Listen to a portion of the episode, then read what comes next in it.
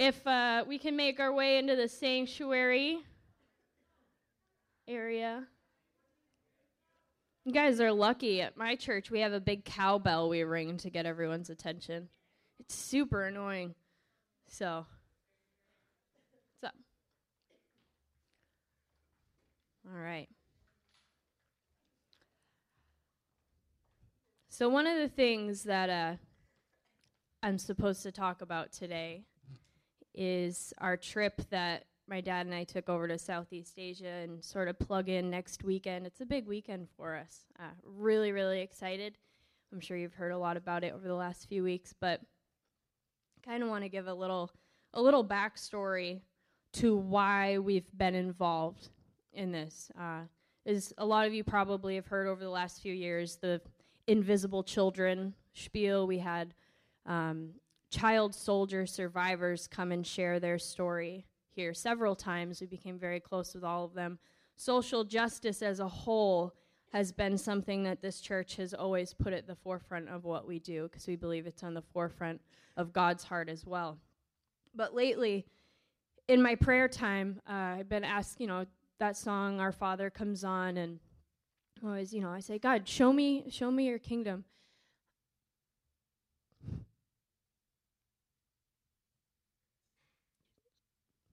And I can't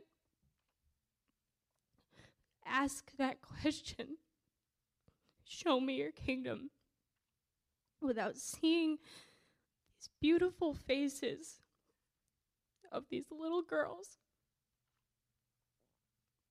reaching their arms up to my father and I when we were over there. And these are young girls who sleep under the pool tables in the bars because they have no home. And they're surrounded by drunk men. And I just always hear him say, that's my kingdom. And so often, I think, as Americans and as believers, we have an idea of what we think that looks like. But his ways are not our ways, and his thoughts are not our thoughts. Before this experience, when I thought about the kingdom of God, I thought of, a happy place, this no tears, no crying, no pain, no nothing like that. And he says it's them, it's in the kids. The kingdom of God belongs to such as these. But so often I feel like when it comes to, I'm going to pull this out. There we go. This is better. When it comes to responding to the heart of the Father, we tend to get in our own way because we're so concerned about us. It's natural. And so one of the things that God has been showing me is how to just get out of my own way. And I want to read a set of scriptures to you this morning out of Colossians 3. It says, Since then, you have been raised with Christ. Set your hearts on things above, where Christ is, seated at the right hand of God. Set your minds on things above, not on earthly things. For you died, and your life is now hidden with Christ in God. When Christ, who is your life, appears, then you also will appear with him in glory. Put to death, therefore, whatever belongs to your earthly nature: sexual immorality, impurity, lust, evil desires, and greed, which is idolatry. Because of these things, the wrath of God is coming. You used to walk in these ways in the life you once lived. But now you must also rid yourself of all such things as these. Thank you. Anger, rage, malice, slander, and filthy language from your lips. Do not lie to each other, since you have taken off your old self with its practices and have put on the new self, which is being renewed in knowledge in the image of its creator. Here there is no Gentile or Jew, circumcised or uncircumcised, barbarian, Scythian, slave or free, but Christ is all and is in all. Therefore, as God's chosen people, holy and dearly loved, clothe yourselves with compassion, kindness, humility, gentleness, and patience. Bear with each other and forgive one another if any of you has a grievance against someone. Forgive as the Lord forgave you. In all of these virtues, put on love, which binds them all together in perfect unity. Let the peace of Christ rule in your hearts, since as members of one body you were called to peace. And be thankful. Let the message of Christ dwell among you richly as you teach and admonish one another with all wisdom through psalms, hymns, and songs from the Spirit, singing to God with gratitude in your hearts. And whatever you do, whether in word or deed, do it all in the name of the Lord Jesus, giving thanks to God the Father through him. In this set of scriptures where Paul is talking about putting on the new self and clothing yourself with compassion and kindness, the first action step for that is forgiveness. So look at that as really the first action step to getting out of your own way, the first action step to putting on the new self and becoming more like Christ is forgiveness. And Jesus sets the stage of what forgiveness looks like in this story in Luke chapter 7. He says, one of the Pharisees asked him over for a meal. He went to the Pharisee's house and sat down at the dinner table. Just then, a woman of the village, the town harlot, having learned that Jesus was a guest in the home of the Pharisee, came with a bottle of very expensive perfume and stood at his feet weeping, raining tears on his feet, letting down her hair. She dried his feet, kissed them, and anointed them with the perfume. When the Pharisees who had invited him saw this, he said to himself, if this man was a prophet, that I thought he was, he would have known what kind of woman this is who is falling all over him. You just picture that? Like, how scandalous. Like, come on. That's the reaction. Like, I'm sure it looked scandalous because Jesus is so cool. Jesus said to him, Simon, I have something to tell you. I love his response. Oh, tell me. Like, come on. What are you going to tell me after this? 2 men were in debt to a banker. One owed 500 silver pieces and the other 50. Neither of them could pay up, and so the banker canceled both debts. Which of the two would be more grateful? Simon answered, I suppose the one who has forgiven the most. Who was forgiven the most. That's right, said Jesus. Then turning to the woman, but speaking to Simon, he said, do you see this woman? I came to your home. You provided no water for my feet, but she rained tears on my feet and dried them with her hair. You gave me no greeting, but from the time I arrived, she hasn't quit kissing my feet. You provided nothing for freshening up, but she has soothed my feet with perfume. Impressive, isn't it? She was forgiven many, many sins, and so she is very, very grateful. If the forgiveness is minimal, the gratitude is minimal. Then he spoke to her, I forgive your sins. That set the dinner guest talking behind his back. Who does he think he is forgiving sins?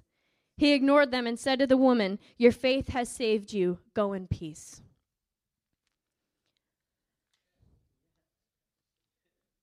I think that story in my devotion time, the Lord brought me to that, to read that, and I was just struck, and I found myself sitting there saying, God, you're so good. You are so good. This Pharisee, this man of the law, this man of the book who's the religious figure in the day, invites Jesus into her home, and scandal happens. This harlot pours herself all over Jesus, and he makes this beautiful display, turning it around and using it as that model of forgiveness, that Jesus didn't see her as the town harlot. He saw her through the eyes of the new self that he was giving her through the forgiveness of her sins. And you know the Bible says if you withhold forgiveness from another, their sin is held against them. We have that same power. When we forgive others, we are not only setting them free, we're setting ourselves free to put on, to clothe ourselves in the new life that Christ has for us. So that phrase, clothe yourself, or different versions say put on. The Message version says, so, chosen by God for this new life of love, dress in the wardrobe God picked out for you. Compassion, kindness, humility, quiet strength, and discipline. And that phrase in the Greek is strong. I'm not going to read the Strong's number because it's whatever. So clothe or put on is the word endue, which is a two-part word. It means in the sense of sinking into a garment, invest with clothing, array, clothe, endue, have on. So the first part, N, for endue, denotes a fixed position, a relation of rest in a place, time, or state. Enduno means to sink down, to set. So you are, by putting on, when the scripture in Colossians says to clothe yourself, to rest in a state of mind that you have put this on, that you have literally sinked into this. You know, someone says like, oh, well, they've started this new habit, this new thing. You have invested yourself into that. You have made an identity with what you're investing in.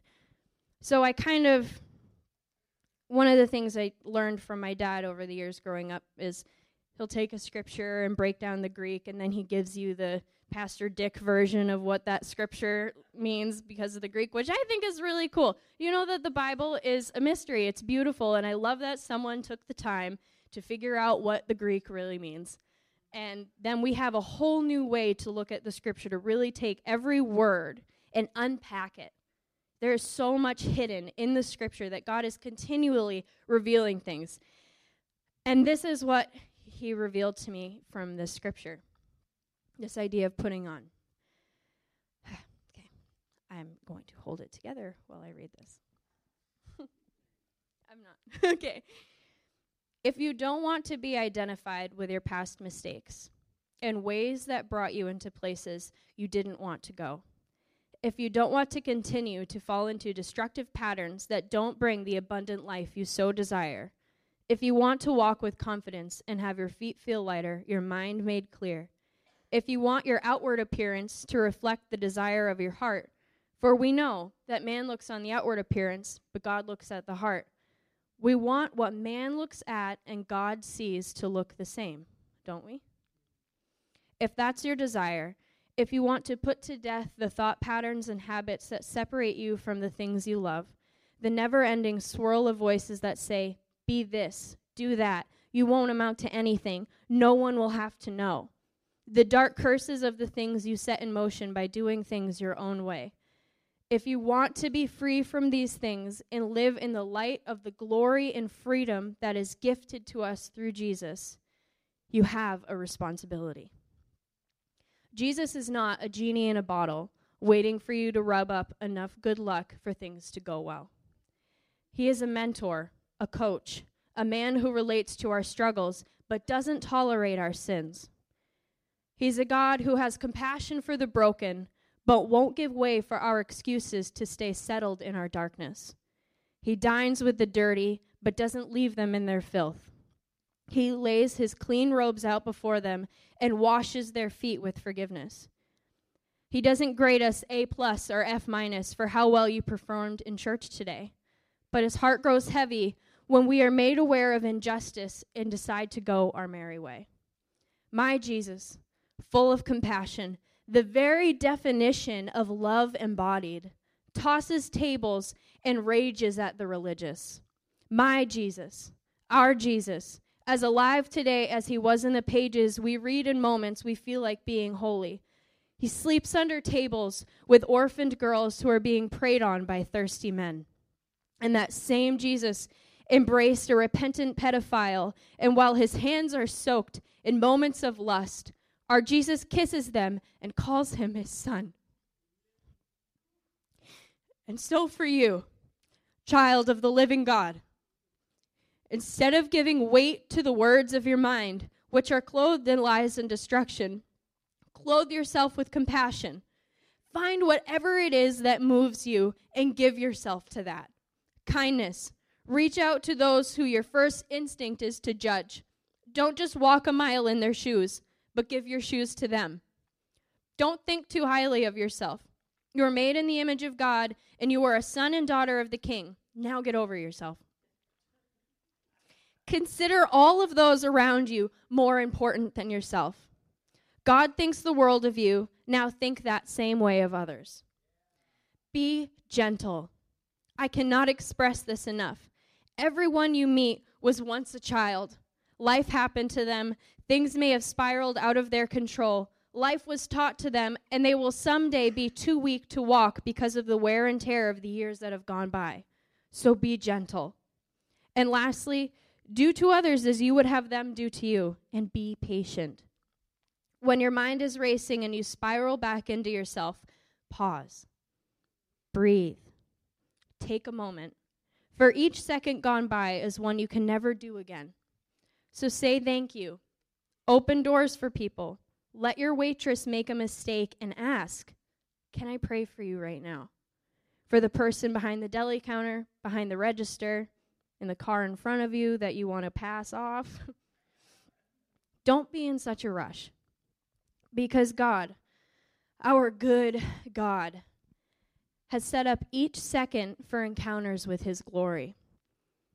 And if he goes to such great lengths to offer us the gift of an abundant life, I don't want to miss what that abundance looks like because I'm too busy trying to earn what has already been offered. So as Micah 6:8 says, he has shown you, O mortal, what is good. And what does the Lord require of you? To act justly, to love mercy, and to walk humbly with your God. To clothe yourself with these things. To clothe yourself, to put on compassion, kindness, humility, quiet strength, and discipline. The psalmist writes in Psalms 115, "The heavens are the Lord's heavens, but the earth he has given to the children of men." You have a responsibility. Chris Vallotton, in his book, Spiritual Ways of Royalty, talks about this. He takes that psalm and expanded on it with this idea of people say, well, how can God let things happen? You know, you hear that question? Like, if your God is so good, how come he lets bad things happen? I'm learning in this class I'm taking about asking good questions. And my response, if you read Jesus, he's awesome. Usually what you'll find is when people ask him a question, he asks them another question because he can see there's more to that question than what they're really asking. And Chris Vallotton does that in this book. So when someone says, how can a God who is so good allow bad things to happen? He turns it around and says, well, how can the church allow these things to happen? How can the very embodiment of Christ here, that it says in the Psalms, but the earth he has given to the children of men. That when he put Adam and Eve in the garden, he didn't just plant them there with a margarita in one hand and their foot on a stool in the other. That's not paradise. That's lazy sometimes, or it's really relaxing, but that's okay too. He said to work it, to make it better, to improve on what God already said was good. That he has given us a responsibility with the people that come into our lives. There's a thing going around the internet right now called Become a Global Citizen, and if you look at our world today, it's getting smaller and smaller and smaller, but I'm really impressed with a lot of people who have taken that to the level of saying that our responsibility for humanity is no longer just within our borders or our families, it's for everyone. And this idea of that global citizen that's coming around is saying that you got to get out of your own way because it's not just about you anymore. It's about us. It's about everyone. And God is, I believe, I see almost like God standing back and watching his children get molested and watching them get trafficked and taken advantage of. And he's going, why aren't they doing anything? Why are they spending trillions of dollars on really pretty buildings and nice chairs and cool lighting? And yet these children are left to die. We have a responsibility. Do I think that God doesn't honor the desire for a nice church, a nice building, all those? God honors that. I mean, look at, if you read the Old Testament and read what it took to build the temple, it was pretty elaborate. God lavishes good things on us because he loves us. And it is good to do things well and to have things well. But within that we have a responsibility to take care of those, the children. It's all about the kids. And Jesus makes it very clear how important they are to him. So next weekend, I think, is a monument weekend for this area. As many of you know what Pastor Dick has been involved with praying against the heroin epidemic in our own community. And I think that having Rob Morris come in and speak and bringing more awareness to what trafficking really looks like and empowering people is really awesome. It is really awesome, and I think God sends his pleasure on this community because he's seeing that we're doing something about it, that our heart is so moved for these things that we don't just sit by idly and watch.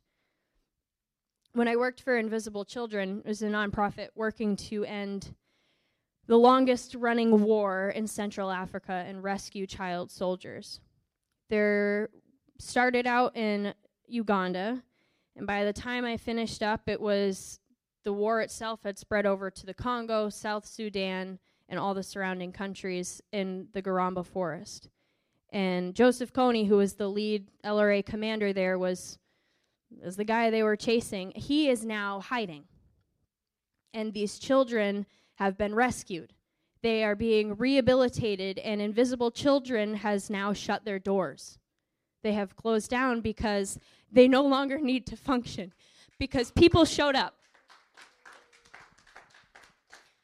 The fact that I watched a video this weekend that they sent out to us. I went out to California a few months ago to celebrate, really, them closing, and it was bittersweet, obviously, because, I mean, we lived in vans, put a kiwi in a cage, and if you don't know what that means, it's New Zealanders are considered kiwis, and we had one of the guys I worked with, Timmy, oh my gosh, Free Timmy was a campaign, and he volunteered himself.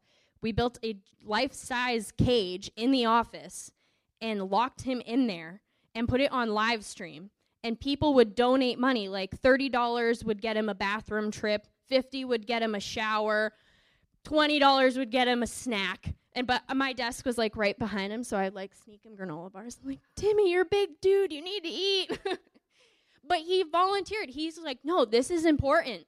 I want to show up. I don't want to just sit by and let this happen. I want to show up. And it's over. Like, I think about it every once in a while, and I'm like, oh, wow. And I think it's about 88% of the people who did this were teenagers. They went to their state offices and signed petitions. They sat outside, can't remember the guy's name, but some big guy in Oklahoma, the Oklahoma holdout is what they called it, for like over a week in the freezing cold. These kids slept outside his office with, you know, they're all huddled together, and they're like, we're not leaving until you sign this so that these kids can go home. They showed up, and it's over. These kids have been rescued. By the time I was done, within a year, they had built the first of its kind rehabilitation center in the Congo where kids who were rescued out of child slavery, soldiering, I'm getting them mixed up, sorry. Kids who were rescued would go through art therapy, and while they're in there getting art therapy, there would be professionals going around the local villages and outside of that to find their families, and then they would reunite them. And then they would train local families on how to bring your kids back in, how to forgive them, how to no longer see them with a gun in their hands murdering, how adults who literally were abducted at 5 years old and forced to kill are now 25, 30 years old, and that's all they've known, are surrendering their guns because they've realized they have a place to go, and they're not trapped in this. And it's because people showed up. It's because people in this country did something about it and didn't just let it happen. As soon as they became aware, millions and millions of people responded. They fundraised. They showed up. They played the videos. They hosted roadies in their home. I mean, there were places we went, and all they did was let us sleep on their couch for a night. Well, we survived, and it made a difference. Every little thing counts. So you might not be able to hike. You might not be able to donate $1,000, but you're not just going to let it happen. Do something. Just tell someone else about it. If my cousin had never told me, hey, Kat, like, there's this organization, Invisible Children, you would be interested. That changed my life. I was 16 when she told me, and at 25, I was a part of it because she told me. So telling someone you don't know what that could do, by being patient, by not being in a rush, by showing up and doing something, by being moved and moving forward with it, not just letting it pass by. It's not just going to change your life, but it's going to change those around you. And we have a responsibility, and God has fully equipped us with everything that we need. So I want to close in prayer. If you could all stand.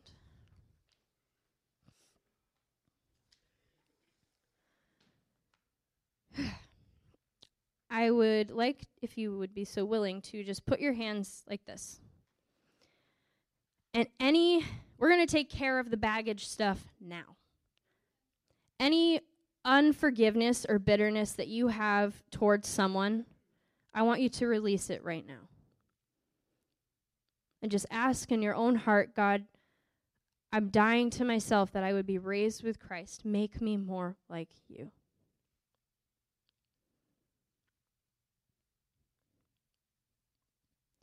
Father, we ask that when we encounter the harlot, when we encounter the pedophile, when we encounter the drug addict, the drug dealer,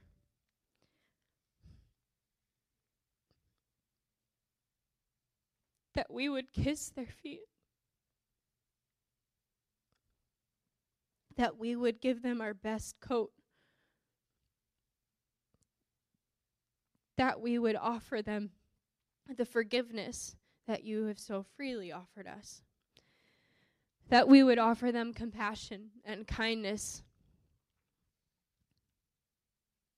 and gentleness and patience and strength, that we, the church, would be the reflection of the Father heart of God.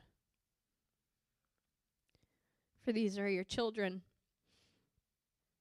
That we would put on love, that we would clothe ourselves with you. So we offer up these things that we've held on to so tightly, these offenses that we feel some right to rage against.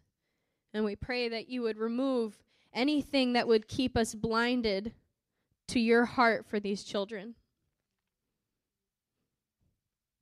That we would rage against injustice and we would not move until it's fixed. That your church would be the very vehicle that you use to move this forward. That we would get to witness the end of child sex trafficking and sexual exploitation. Let us bear witness to the freedom of the millions who are trapped in this. Not that they would just be set free from the prisoners, but that they would be set free from the lies and the torment and the things that have happened, that we would get to be a part of that healing for them. For we are your bride. And we know that you lavish your love on your children. We ask these things in Jesus' name.